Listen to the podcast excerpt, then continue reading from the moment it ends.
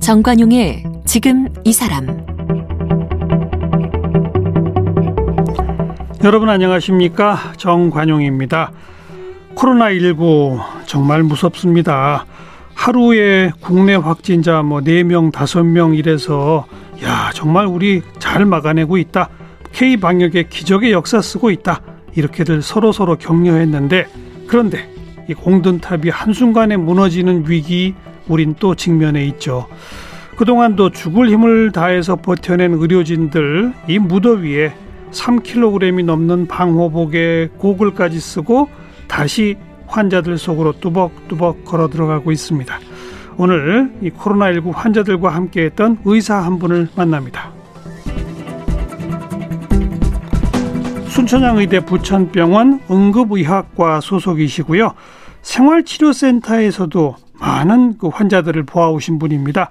김호중 교수를 오늘 스튜디오에 직접 초대했습니다. 교수님 어서 오십시오. 네, 안녕하세요. 네. 지금까지 순천향의대 부천병원의 응급의학과를 담당하고 계시죠? 네, 네, 맞습니다. 네. 그런데 생활치료센터에 가셔도 돼요? 응급의학과 누가 책임지고요? 그렇죠. 그래서 처음에 사실은 이제 그쪽으로 어 파견, 음. 그러니까 거의 파견인지는 모르겠지만 전날 연락이 와가지고 가게 됐는데 아마도 이제 그그 그, 이 복지부 입장에서는 갑자기 팽창하는 환자를 감당하기가 음. 이제 힘든 거를 인지를 하고 아마 그 대구 경북 환자들을 천안 쪽으로 굉장히 원거리인데 예. 이쪽으로 이제 하다 보니까 이거를 세팅하려고 하니까 결국은 그 관도 상당히 인력이 부족한 상황에서 그렇죠. 아마 민간에 아마 부탁을 한 것 같습니다. 그래서 아마 저희 병원으로 연락이 왔고 차출되셨군요.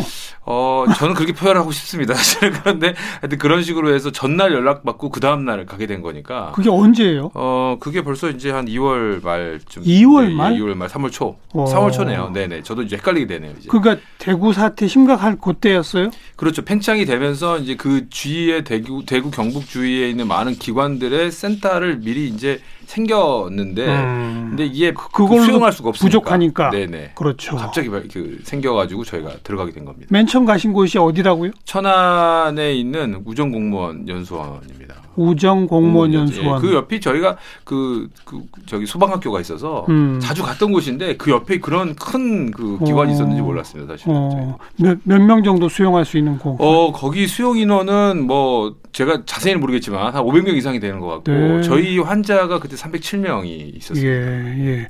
그 외 우한 지역에 있던 교민들 우리가 전 세계로 실어왔잖아요. 네, 네. 그분들 가셨던 곳이 어디죠? 원래 거기로 이제 하기로 했었다가 어. 주민 반발로 아마 조금 안 됐던 걸로 아, 알고 있는데 바로 그 장소군요. 네, 그런데 이제 더 감동스러운 게 저희가 첫날 가는데 프랑카드가 걸려 있더라고요. 주민들이 음. 환영한다 음. 이렇게.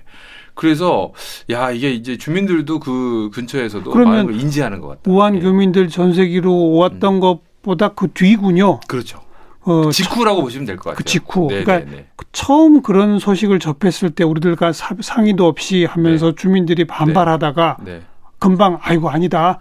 이건 저 네. 우리가 받아야 된다 이렇게 된 거로군요. 그러기도 하고 아마 천안 쪽에 그때 막 유행하는 그런 시기여가지고 어. 주민들도 이걸 인지를 이제 하는 그렇죠. 그런 시기였던 것 같습니다. 예. 그래서 아마 받아들이는데 어 그래도 참 뭉클한 그런 문구들이 많았습니다. 그 천안 지역의 우정 공무원 연수원에 그럼 3월 초부터 언제까지 계셨던 거예요? 저희가 어 4월 초까지 있었으니까요. 실제로는 어. 기간적으로 보면은 거의 한 23일 정도인데 음. 어 그때 아마 공무원 중에 한 분이 또 확진이 나와가지고 음. 그 의료진들이 전부 2주 정도, 정도 격리가 돼서 맞아, 전체적으로는 맞아. 한 40일 넘게 아마 이 생활치료센터로 인해서 음. 좀 시간을 저희가 거기다가 투자한 것 같습니다. 또 그 다음에 그 다음에 최근까지는 다른 곳. 안산에 있었습니다. 안산에 안산에도 치료센터가 이제 대구가 아니라 이제 수도권이 그렇죠. 환자가 생기면서 어. 또 이제 해외 유입 환자가 늘어나면서 실제로 이그 경기도 하고 서울에서 이제 치료센터를 개소를 했는데 예. 그때 이제 안산에 개소를 하면서 저희 병원이 또 다시 투입이 됐는데 그때 음. 또 가서 이제 하다가 음. 최근에 아마 이제 그 의료원 쪽으로 인계를 해주고 저희는 이제 철수하는 그런 상황이 돼서 이제 나오게 됐습니다. 네. 생활치료센터에는 그래도 좀 경증의 환자들이 오시는 거죠? 어, 처음에 아마 그 문제가 됐던 게 그거죠. 그러니까는 그 확진자지만 무증상인 환자들은 다 집에 있어라. 음. 이게 이제 원칙이었던 예. 상황이었죠. 지침이 뭐 지금 벌써 뭐 제가 알기로는 뭐 10몇 번이었으니까 지금은 아마 20번이 됐을 수도 있겠다는 생각이 드는데 그 지침이 바뀌면서 이제 어 바뀌는 것들이 환자의 문제에 따라서 이제 바뀌었거든요. 환자 숫자나 뭐 이런 거에 따라서 그때 아마 집에 계셨던 분이 돌아가시면서 맞아요. 갑자기 이제 만들어지게 된 거여서 어. 그렇게 해서 아마 계속 이제 쭉쭉 됐었죠. 그러니까 음. 일단 코로나 19에 확진된 사람은 네. 다 일단 격리가 되는 거지 않습니까? 그렇죠. 네네. 근데 자- 원칙은 집안에서의 격리였는데 음. 이 그거 가지고 안 되겠다. 안 되겠다. 그 중에 안 좋아하시는 분이 계시니까 그렇죠. 시설로 옮겨야 되겠다. 또 이분들이 전파하는 것들도 지역 사회에서 확진자가 있다 그러면 우리나라 사회가 좁다 보니까 음. 그 주위에 살기가 힘들 거예요. 아, 그렇죠. 소문이 금방 나고. 그렇죠. 그래서 그런 부분 때문에 새벽에 구급차가 가서 뭐 미리 연락해서 조용히 내려오셔서 음. 거의 무슨 007 작전처럼 환자하고 저희가 한 20일 이상 대화하다 보니까 그런 대화들 많이 하시게 되더라고요. 예, 예. 그래서 집에 여기 오게 됐다. 또 현재 지침상은 네네. 일단 확진 판정을 받으면 무증상이라 하더라도 생활치료센터로 가야 되는 거죠. 지금 이제 그 뒤로 바뀐 내용들이죠. 그래서 이제 그런 그렇죠. 식으로 돼 어, 있습니다. 어. 그래서 확진자는 거의 이제 그 집에서 있지는 못하고 예, 이제 예. 다른 기관이나 특히나 이제 무증상의 경우는 치료센터로 일단 옮기는 걸로 이렇게 되어 있습니다. 그 처음에 우정 공무원 연수원에 이제 환자가 뭐 300명 넘게 있다고 그랬잖아요. 네네. 그러면 우리 김 교수님을 비롯한 의료진하고 또 도와주는 직원분들은 모두 몇 명 정도 어떻게 있는 겁니까? 저희가 30여 명이 있었는데요. 근데 그 중에 약간 이제 제가 여명이라고 이- 말씀드리는 이유는 이제 공중보건의가 투입이 됐습니다. 그래서 음. 공중보건의도 이제 순차적으로 오는데 그 숫자가 이제 왔다 갔다 해서 그래서 전체적으로는 40명 왔다 갔다 이 인원이 계속해서 의료진으로 거기가 포진이 되어 있었고 음. 이제 그 중에 사실은 이제 중요한 거는 그 제가 온 당일날 몇 명이 오는지도 모르고 저희가 갔었기 때문에 예. 저희 병원에서 간 인원이 4명. 근데 이제 나머지 인원이 거의 한 30몇 명 왔는데 그분들 중에는 자원봉사 차원. 그러니까 그분들의 정신을 보면 대단한 것 같아요. 좀 뭉클하기도 하고. 음. 집에서 사실은 이 가면 걸린다라는 생각 때문에 다들 숨어야 되는 상황인데도 자발적으로 대구를 신청한 분들이에요. 이야. 근데 이제 어떻게 보면 지금 생각하면 이제 끝나고 나서 이제 회 쪽으로 이야기를 나눌 때 보면은 그 천안 옮기를 잘한 것 같다라고 이야기를 하긴, 음. 하지만 실제로 대구를 신청했던 분들인데 음. 오셨어요. 근데 중요한 거는 이 마음과 몸이 따라주질 않아요. 그러니까 방호복을 한 번도 입어본 적이 없고 어. 이분들 교육하고 이런 것들로 초반에 시간을 많이 보냈고 음. 되게 근데 한 마음이 돼서 되게 활동을 정말 열심히 잘했던 것 같아요. 그럼 한 3, 40여 명의 의료진과 자원봉사자가 300명 넘는 환자를 전부 다 담, 관리할 수 있는 거예요? 근데 거기에는 이제 그 저희가 도착하기 전에 벌써 그 대구시 공무원들이 한 4, 50명 와 계셨고 음.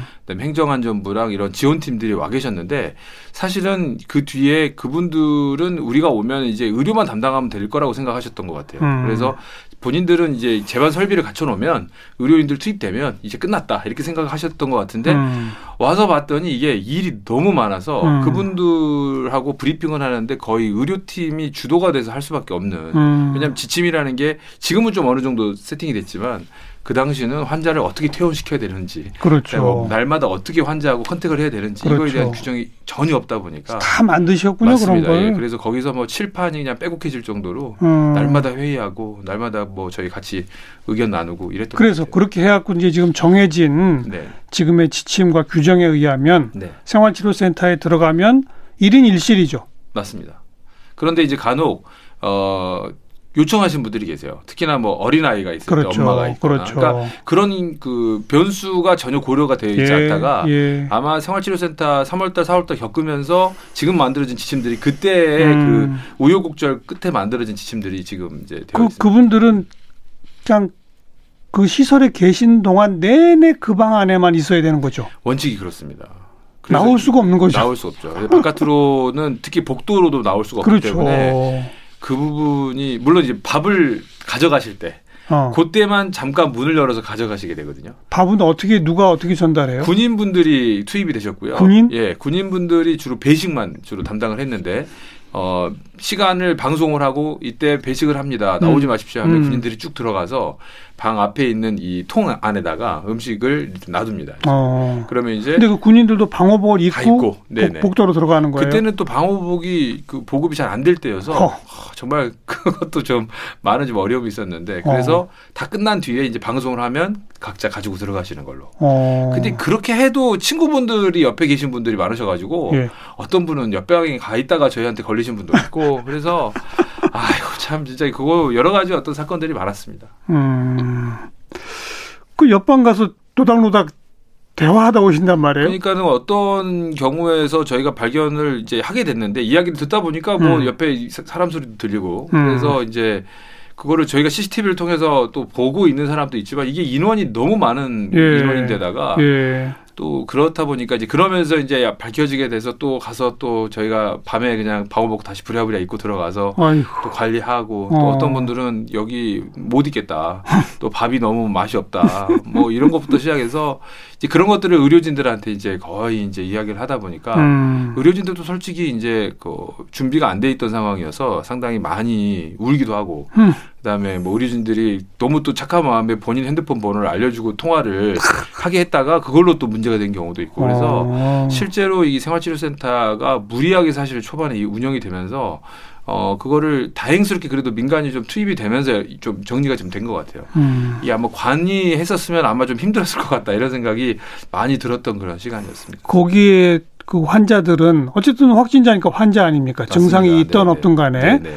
어떤 조치를 받게 돼요? 무슨 약을 먹어요? 뭐 뭐라 이런 거? 어 일단은 격리가 우선인 거고요. 음. 어 그다음에 이분들이 어떻게 보면 격리됐을 때 마음이 또 편안하신 분들이 상당히 대다수입니다. 왜냐하면 음. 집에 있었으면 또 가족들한테 그렇죠. 어, 또, 또 옮길까봐 옮길 수 있기 어. 때문에 상당히 감옥 아닌 감옥이 됐을 텐데 음. 오히려 여기는 그냥 나는 여기 감옥이다라고 생각하고 그냥 들어올 수 있으니까 음. 그리고 많은 사람들이 또 동일한 사람들이 다 모여 있다 보니까 조금 더 동병상련도 동병상련. 있고 네, 네. 어. 또 그때는 또 종교가 또 비슷한 분들이 계셔갖고 예. 서로가 또 이렇게 뭐 SNS로 많이들 위로를 막 그러니까 아무튼 그분들은 그러면 네. 뭐, 뭘 의료적인 케어를 뭘 하는 거예요? 약을 먹어요? 어 저희가 기본적으로는 아무리 무증상이라고 해도 기본적인 증상 들이 좀 있으신 분들이 있어요. 그러니까는 음. 간혹 처음에는 열이 안 났다가 무증상이었는데 음. 왔더니 미열이 난다거나 어. 또는 콧물이 흐른다거나 어. 또는 기침이 있다거나 이럴 때 사실은 그 어, 만약에 자기 집이었으면 덜 불안했을 거예요. 그런데 음. 방송은 계속해서 연일 코로나가 안 좋다고 그러지. 음. 근데 이 증상 없다고 했는데 갑자기 증상이 또 없던 음. 증상이 생기지. 이러니까는 불안해지잖아요. 음. 그러면서 본인이 원래 알았던 질환임에도 불구하고 또 이걸 쉽게 넘어갔던 증상임에도 불구하고 음. 굉장히 심각하게 생각하시는 분들이 많아서 그분들한테 저희가 약을 공급을 하고 그냥 그건 대증요법이군요. 그렇죠. 대증요법. 해열제라든지 네네. 뭐 이런 거. 아까 또 말씀드렸던 것처럼 갑자기 불려왔잖아요. 그러다 음. 보니까 뭐 어떤 분은 고혈압약을 하나도 챙겨오지 못하시고 어. 또 어떤 분은 지금 뭐 이 시험관하기를 예. 시술을 준비하고 있다가 예. 예. 며칠 동안 약을 드셔야 되는 거예요. 특수한 아. 약을. 근데 그 약을 아무것도 가져오지 않으신 거예요. 어. 근데 이거를 막상 천안까지 대구에서 가져올 사람도 없고 어. 그다음에 그거를 반입해서 들어올 수도 없기 때문에 그러한 특수한 약들을 저희가 또 처방을 해서 줘야 되는 예. 그런 것들을 저희가 감당을 했죠. 예. 또 심리적으로 또 굉장히 불안해하시기 때문에 정신과적 상담도 필요할 것 같아요. 몹시 부족했는데 사실 이제 뭐 그때는 여력이 뭐 잘 안 되셔가지고 음. 국립정신병원 근처나 이런 쪽에서 오시긴 하셨지만 실제로는 저희 의료진들 간호 인력들이 정말 음. 헌신적으로 음. 하루에 뭐 일단 원칙은 세 번인데 그 이상으로도 연락을 취하고 해서 이렇게 위로하고 음. 했던 것 같아요. 원칙 세 번이라는 거는 어떻게 하는 거예요? 아침에 한 번, 점심에 한 번, 음. 저녁에 한 번 무조건 연락을 취하는 걸로. 그러니까 찾아가요? 어떻게 해요? 어, 찾아가는 거는 증상이 있거나 특별한 경우고요. 어. 일단 300명이 넘다 보니까 일단 전화로. 그 국내 전화, 내부 네네. 전화로. 근데 사람 전화 받으시는 걸 그렇게 좋아하시더라고요. 당연하죠. 하루 종일 혼자 그냥 가만히 있는데. 아유 정말 감동스러운 부분이었습니다. 음, 막 전화 하면 울고 그래요? 네네. 그래서 심리 치료라는 것이 아 이렇게 중요한 거구나라는 걸 저도 좀 많이 느끼게 됐던 그런 시간이었습니다. 음, 음. 하루에 세 번 그렇게 뭐 증상 없으신가요? 확인하고. 네. 네네. 혈압과 체온은 또 그때 또 전화하면서 다시 측정을 하고. 그럼 본인이 직접 혈압과 체온은 자기가 재는 거예요? 맞습니다. 처음에 어. 이제 저희가 지급을 해주더라고요. 그래서 이제 해줬는데 장비가 별로 이렇게 시원찮아 가지고 계속 여러 번 바뀌긴 했었어요. 예. 그래서 그거를 본인이 측정을 해서 또 이제 우리한테 알려주는데 예. 그거를 또 어쩔 때는 너무 보이는 걸로 해서 핸드폰으로 아휴. 예 그렇게 확인하기도 하고 어. 그런 식으로 저희가 또 계속 관리를 했죠. 자, 그래도 경증이나 무증상으로 오셨다가 막 중증이 되시는 분도 있었나요? 어, 저희가 있던 그 센터에서 실제로 실려서 다른 병원으로 이송된 케이스가 한 5% 정도 됩니다. 5%? 네네. 오. 그래서 근처 의료원이나 또는 대구로 직접 대구 뭐그 어, 개명대로 예. 이송돼서 가신 분도 계시고, 그러니까 폐렴이 너무 이제 심해지시고 어. 기침 증상이 좀 이거는 좀 좀 심각할 것 같다 해서 근처 병원을 옮겼다가 근처에서 다시 어. 어, 대구 쪽으로 또 보내는 경우도 있고, 하여튼 그렇게 해서 이송된 케이스도 한 5% 정도 됩니다. 그래도 그 경증이나 무증상에서 중증으로 전환되는 비율이 그리 높은 건 아니군요. 사실 어떻게 보면 관리가 됐기 때문에 그럴 수 있다라고 생각도 음, 돼요. 그러니까는 음. 아주 무증상이니까 뭐 그렇지라고 생각할 수 있지만 사실은 거기에 조금 완전히 그 독립적으로 생활할 수 있었고 또 이 저희가 기본적인 어떤 약들을 공급을 해줬기 때문에 예. 아마도 그런 관리 차원에서 음. 조금 그런 비율이 좀 낮아졌지 않았을까. 오히려 집에서 생활하시거나 아마 밖에서 생활하셨을 때는 전파가 됐든지 그렇죠. 아니면 본인 증상이 더 악화가 됐든지 어. 이런 케이스도 많았다. 왜냐하면 거기에 오신 분들이 다 젊은 사람만 계셨던 게 아니거든요. 그렇죠. 네네. 네. 그 그러다가 한- 한 보름쯤 지나면 없어져요? 음성으로 바뀌어요? 어, 지금 지침이 지금 아마 또 양성이 됨에도 불구하고 10일이 지나면 어. 그냥 퇴원을 시킵니다. 그러니까 그게 전파력이 없어진다는 거 아니에요? 그런데 이제 그게 어떤 그 유럽의 논문 하나가 근거가 음. 된 건데 사실은 굉장히 위험한 발상일 수도 있습니다. 사실은 음. 왜냐하면 저희가 그 초반에 저희가 생활치료센터에서 우리가 드라이브 스루라고 해서 국가가 어마어마하게 광고를 했던 게 있는데 예, 예. 이 입하고 코에서만 검사를 하죠. 주로 차 안에 있으면서. 그렇습니다. 근데 실제로 가래 검사에서 이 양성이 나오는 경우가 너무 많아서 어. 실제로 2주 안에 퇴원을 못 시키는 비율이 40%가 됐습니다. 아니, 그러니까 입하고 목에서는 안 나오는데 네네 음성인데 가래에서 가래 나오는 검사에서 양성이 나오죠. 그러니까 어허. 그거를 이제 감염내과나 이제 미생물학 쪽에서는 그게 아마 죽은 바이러스의 어떤 흔적이다라고는 하지만 음. 솔직히 그분들 중에 또 증상 발현이 되신 분도 있고 어. 그러다 보니까 솔직히 이제 지금은 물론 그걸 배양을 했더니 이제 배양이 더 이상 안 됐다 시간이 지나고 나면 바이러스에 예, 대한 예. 것이 근데 어, 그거는 조금 더 먼밀히 조금 검토를 해볼 필요가 있겠다는 그때 생각도 배양까지 안 될 정도면 전파력은 없는 거 아닌가요? 그렇게 봐야 됩니다. 그런데 그렇죠. 실제로 환자분들의 증상 자체가 남아 있거나 이럴 때는 어. 양성으로 계속 나올 땐 저희가 그 당시만 해도 퇴원시키기에는 상당히 어려운 어려워. 부분이 있었죠. 참 그 기준 하나하나 만들어가는 과정도 복잡하네요. 맞습니다. 음. 자, 뭐 지금까지 주로 생활치료센터 얘기를 했는데 그나마 네네. 여기는 좀 경증이고 뭐 이런 분들 아닙니까? 네네네. 근데 지금 병- 병원의 응급 그 저 의학과도 지금 맡고 계시잖아요. 네네. 응급의학과로도 코로나 응급 환자들이 오나요?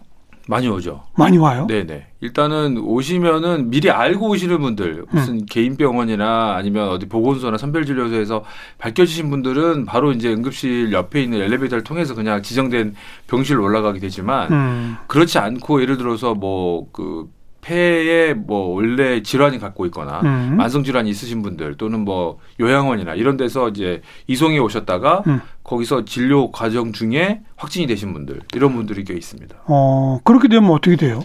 그러니까 미리 저희가 이제 측정을 해서 열이나 이런 고위험 환자들은 음. 음압 시설이 저희 병원 같은 경우에는 이제 시설치가 돼 있었기 때문에 응급실 안에? 그쪽으로 네네네 어. 그쪽으로 빼서 진료를 하다가 양성이 됐기 때문에 거기만 음. 소독을 하고 이제 끝내는 경우가 있는데 간혹은 실제로 증상 자체가 미미하고 음. 이런 경우에 양성이 되는 경우도 있습니다. 다행스러운 건 저희 병원은 초기에 그래도 앞에 분류하는 과정 중에서 이렇게 검출이 된다거나 이래서 예. 응급실 전체적으로는 저희가 폐쇄된다거나 이런 경우는 어, 거의 없었는데 예. 실제로 그런 환자들이 오고 있습니다. 그이 어떤 병원에선가는 응급 환자를 주변에서 돌본 의료진 전원이 감염되기도 했잖아요. 네네네네. 그런 경우. 최근에 지금 대학병원들 응급실이 지금 어. 어, 폐쇄가 되고 있죠. 그래서 어, 물론 이제 역학 그 기관에서도 조금 이제 마음을 달리 먹으신 것 같아요. 예전처럼 뭐 이주 격리 뭐 이런 거는 아예 안 하는 것 같고 음. 아예 하루 정도 그냥 쭉 어, 저기 소독하고 그 다음에 적어도 어, 3종 마스크부터 시작해서 이렇게 보호복을 예. 착용하신 분들은 예. 일단은 뭐 그 다음 날을 바로 투입한다. 예. 왜냐하면 이제 의료 인력이 계속해서 부족해지면 이것도 또한 문제가 되기 때문에 그렇죠, 그렇죠. 기준 자체가 조금 변형된 것 같긴 한데 하여튼 어찌 됐건 응급실이 하루나 이틀만 문을 닫아도 음. 이 지역 사회에 미치는 영향이 굉장히 크기 때문에 그럼요, 그럼요. 사실 지금 저희가 굉장히 긴장 상태에서 지금 진료를 지금 하고 있습니다. 음. 그런데 게다가 이제 모르고 왔는데 코로나다. 네. 그러면 이제 그 병원 전체가 폐쇄된 경우도 있었지 않습니까? 맞습니다. 어. 사실 그래서 저희가 초, 좀 오해를 사는 부분도 있어요. 환자분들을 이제 구급차나 이런 데서 못 내리게 하고 저희가 여러 가지 검소를 하고 막 질문을 하고 이러면 환자분들이나 이런 분들이 굉장히 좀 짜증을 내시고 음. 힘들어하시는 분들이 계시거든요. 음. 초반에는 소방 구급대원들도 힘들어했는데 구급대원들이 이제는 좀 저희를 이해하는 것 같아요. 근데 실제로 그렇게 하지 않으면 안에 들어왔을 때 방금 말씀하신 대로 기관이 폐쇄돼 버리는 그러니까요. 이런 문제가 있기 때문에 참 이게 의료진들 특히나 교수들이 현장에서 이거를 분류하기가 음. 제가 무슨 점쟁이도 아니고 그다음에 이 증상 자체가 없는 질환이 많은 게 이 코로나의 특징이다 예, 보니까 예. 상당히 어려움이 지금 많은 그런 단계에 있습니다. 예.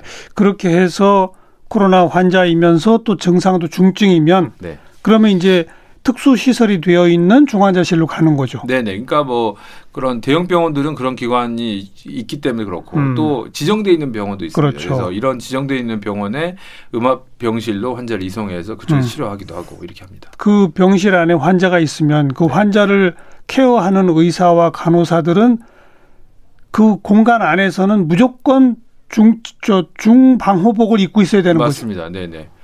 그분들을 위해서는 그렇게 있어야 그, 됩니다. 자기 그, 그 방호복 무게만 몇 킬로라고요? 어, 무게가 중요한 게 아니고요. 실제로 이제 견딜 수 있을 정도입니다. 무게는. 음, 음. 그런데 이제 중요한 건 저희 그 시설 기관은 상관이 없을 것 같긴 해요. 왜냐면 에어컨이 좀 돼 있고. 근데 에어컨이 네. 돼 있음에도 불구하고 입고 나서 한 30분 정도 지나면 땀이 이 그렇겠죠. 옷에 이제 묻어 나올 정도니까. 근데 어, 더 문제는 일단 야외에서 그거 하시는 분들은 진짜 지금 너무 힘드실 것 같아요. 옷이, 어, 어, 구조가 어떻게 생겼어요? 방호복의 그냥 구조가? 통기가 거의 안 된다라고 보시면 되고요. 그냥 그 뭐 저희가 트레이닝복, 응. 땀복 응. 요런 정도 땀복이 한 두 겹에 세 겹 정도 땀으로 거의 뭐 목욕을 한다 이렇게 생각하시면 쉬우실 것 같아요. 게다가 이, 저, 머리도 다 뒤집어 쓰고. 다 뒤집어 쓰고 그 다음에 최근에는 이제 거기 그 중환자 구역에서 일하는 분들은 그 이제 공기가 필터링이 돼야 되기 때문에 음. 등에다가 이렇게 허리에 뭐가 차고 있잖아요. 음. 요 그런 장비까지 차고 있어야 되기 때문에 그리고 실제로 그거를 하고 어 자기 근무 시간 내에 한 듀티 시간 뭐 한 세시간 간격으로 이렇게 한 번씩 교대를 하는 것 같은데 그 시간 내내 거기 있어야 되기 때문에 상당히 예. 힘든 부분이죠. 예. 그 병실 안하고 바깥하고는 의사소통도 뭐 원활하게 잘 안 되니까 그냥 어느 저 TV 프로그램 보니까 큰 유리 그 칸막이에다가 막 뭘 쓰고 막 그러더라고요. 최근에는 조금 그래서 이제 전화 시스템 이런 게 많이 이제 갖춰지긴 음. 했고 그런데 아마 초기 아마 개명대 같은 경우는 어 근데 그건 참 진짜 멋진 모습이었던 것 같아요. 그런 아이디어를 그래도 그 당시 낸 분들은 음. 참 박수를 받아야 될 분 같다. 사실 저희도 한번 감동을 했습니다. 음. 지금은 그래도 대화나 이런 것들은 통신 시설 자체가 기관 내에 다 되어 있기 때문에 그건 좀 원활하게 되는 것 같습니다. 뭐 의사분들도 그렇지만 간호사분들이 특히 힘들다면서요? 그 저는 중환자실 간호- 안에서 예, 우리 간호사분들이 지금도 의사는 사실은 가서 지시를 하고 뭔가 음. 이제 할 수 있고 대신 중환이 생겼을 때 처치할 때는 또 어려움이 있지만 대부분의 환자는 사실 아주 중환으로 그 전환이 되기 전까지는 모두가 간호 인력들이 그러니까요. 많이 투입이 되는데 우리 간호사들 진짜 그 이마에 그, 그 마, 마- 마스크 자국이나 예. 이 고글 자국들이 있는 거 보면 예, 예. 아, 참 진짜 대단하다. 그리고 뭐 피부가 벗겨져 가지고 뭐 이렇게 연고 계속 바르고 있는 친구도 있고. 예, 많이 보게 됩니다. 그 정확히 잘 우리가 모르고 있었던 것이 중환자실의 경우 환자 한 명당 간호 인력이 몇 명? 글쎄요, 그거는 제가 굉장히 많이 모르겠는데, 필요하다고 네네, 그러던데요. 굉장히 많이 필요하고 그래서 지금 중환자실을 이 그 대학병원이든 이렇게 세팅하기 너무 어려운 게 음. 인력 확보도 그렇고 그거에 맞는 수가가 안 되다 보니까 그리고 중환자실을 사실 많이들 못 두는 이유가 아마 거기에 있는 것 같습니다. 그렇죠. 네, 아니, 그러니까 뭐 음압병실이다, 격리병실이다를 만들어도 네, 그걸 담당할 인력 사람이 있어야죠. 맞습니다. 또 네. 중환자실 근무 한 번도 안 해본 간호사를 갑자기 발령된다고 될 수 있는 게 아니잖아요. 네, 네, 네. 그래서 아주 특수 직업이기 때문에 경험자들이 계속해서 거기를 지키고 있게끔 하는 분위기가 중요한데 어, 사실 그 부분이 참 안타까운 부분인 것 같고 음. 실제로 이번에 코로나 사태 때도 더더욱이나 그것들이 부각된 것 같습니다. 네. 우리 김 교수께서 직접 맞닥뜨린 뭐 생활치료센터건 아니면 병원에서건 간에 환자들 중에 기억나는 분 이런 분들이 있어요? 혹시? 어, 너무 많은 게 있는데 실제로는 뭐 그 어떤 그 아버님이신데 너무 우셔가지고 거의 아. 일주일 이상을 근데 저희는 너무 걱정을 했어요. 왜 그렇게 우셨어요? 그러니까 이제 뭐냐면 본인으로 인해서 전파가 됐다 가족들한테 어. 그리고 가족들이 다 다른 생활치료센터에 다 다 격리돼서 그리고 그걸로 인해서 집이 지금 뭐 생산력이 떨어 아무것도 없게 됐고 나가도 지금 문제고 음. 그래서 이제 그것 때문에 너무 우셔서 저희가 뭐 그 어떻게 진짜 위로를 음. 해드려야 될지 몰라서 고민했던 적도 있고 어떤 그 고등학생은 친구한테만 저기 이야기를 한 거예요. 이런 상황이 됐다. 음. 그 전화로. 그랬더니 이 친구가 온 동네에 다 이야기를 해버렸어요. 그래서 학교를 자기는 더 이상 갈 수 없다. 이제 자기는 학교를 이제 다닐 수가 없는 상황이어서 그래서 저희가 그 선생님들 또 그 친구들한테 다 연락을 해서 음. 어, 애한테 용기를 줄 수 있는 메시지를 좀 전달해 달라. 음. 그래서 그렇게 좀 막 유도를 해서 뭐 하기도 하고 그러면 안 되는데 이 청소년층에는 그런 게 있죠. 너무 어쩔 때는 그 부분이 너무 안타까워. 그러니까는 실제로 생활치료센터에 있어 보면 저희한테 와서 이야기를 해요. 멀쩡하니까 무증상이니까. 음. 아 선생님들 저희 때문에 고생하세요. 밥 언제 주세요. 이러면서 들어가요. 음. 근데 그러니까 저희가 보기에는 확진자 하면 막 그냥 뿔 달린 무슨 마귀처럼 생각하는 분들이 너무 많은데 그러게 말이야. 참. 이게 그분들 잘못일까를 다시 고려를 해봐야 돼요. 물론 아니죠. 의도적으로 전파하신 분들도 있으니까 지금 문제가 되지만 어. 생활 쪽에서 요새 감기가 걸리는 게 내 뭐 잘못해서 걸리는 거라고 누가 이야기를 합니까? 음. 근데 이 확진자들에 대한 보는 시각들이 너무 지금 음. 왜곡되고 잘못된 부분이 있다. 오히려 힘든 거는 지금 진료를 받아야 될 뿐이지. 그렇죠. 사실은 그 근처에 있는 분들이 너무 이 사람들을 매도하는 부분이 참 이 사회적으로 좀 안타까운 예. 부분이 아닌가 이런 생각을 했습니다. 좀 진상 환자들도 있었죠. 아유 정말 저희 무슨 무슨 동호회 분이신데 들어오면서부터 불만이고 자기는 죽- 곧 죽을 거다. 나는 뛰어내릴 거다. 근데 저희가 이제 응급실에서 그런 거를 너무 경험을 했기 때문에 강하게 또 음. 나갈 때는 강하게 나가야 되거든요. 음. 근데 정말 그분이 나가면서는 그렇게 인사를 많이 하고 아 저는 진짜 그렇게 순한 분인지 몰랐어요. 근데 실제로는 어 뭐 웃지 못할 정도로 또 간호사들이 그걸로 그만둔 친구도 있을 정도로 너무나 뭐 밤에 그리고 어떤 시간이건 간에 전화를 그냥 어. 하고 일단은 그것도 그거를 어느 정도는 좀 이 기관 쪽에서 맡아줘야 되는데 전화를 다 계속 의료진 쪽으로 돌리기 때문에 이 의료진의 아주 피로가 어. 너무 심각한 경우가 많았던 그런 케이스도 있습니다. 그왜 그, 왜 그러죠 그런 분들은? 그러니까요. 그리고 뭐 어떤 아이는 엄마는 음성이 나왔는데 다시 음. 아이가 계속 양성이 나오니까 엄마가 나갈 수가 없잖아요. 그래서 음. 계속해서 엄마가 그 방 안에서 계속 있고 뭐 이런 것도 보고 하여튼 참 뭐 감동 스토리도 있고 하여튼 특이한 경우가 많았습니다. 그래서 뭐든 제가 오늘 시작하면서 얘기한 것처럼 네. 뭐 하루 국내 확진 네다섯 명 그래서 아 정말 우리 잘 관리하고 있어 그러는데 요즘 또 왜 이럽니까 이거? 그런데 응급의학 측면에서는 뭐 저희는 코로나, 메르스, 인플루엔자 다 겪어봐서 그런지 모르지만 이거는 계속해서 있을 수 있는 일이고요. 예. 그다음에 이게 이제 어느 정도 백신이 나와야 그런 정도가 돼야 아마 국가적으로도 그렇고 조금 원활하게 좀 돌아가지 않을까 이런 생각을 좀 하고 있습니다. 어쨌든 잠깐 우리가 방심하면 또 맞습니다. 숫자 늘어나고 그럼요. 철저히 관리하면 좀 줄어들고 서로가 좀 도와야 되고 이 패턴은 계속 반복되는. 그렇죠. 네, 맞습니다. 음, 그 과정에 제일 고생하시는 분들이 의료진 분들이에요. 아이고 아이. 술체장 의대 부천병원 응급의학과 김호중 교수 함께 만났어요. 네, 고맙습니다. 감사합니다.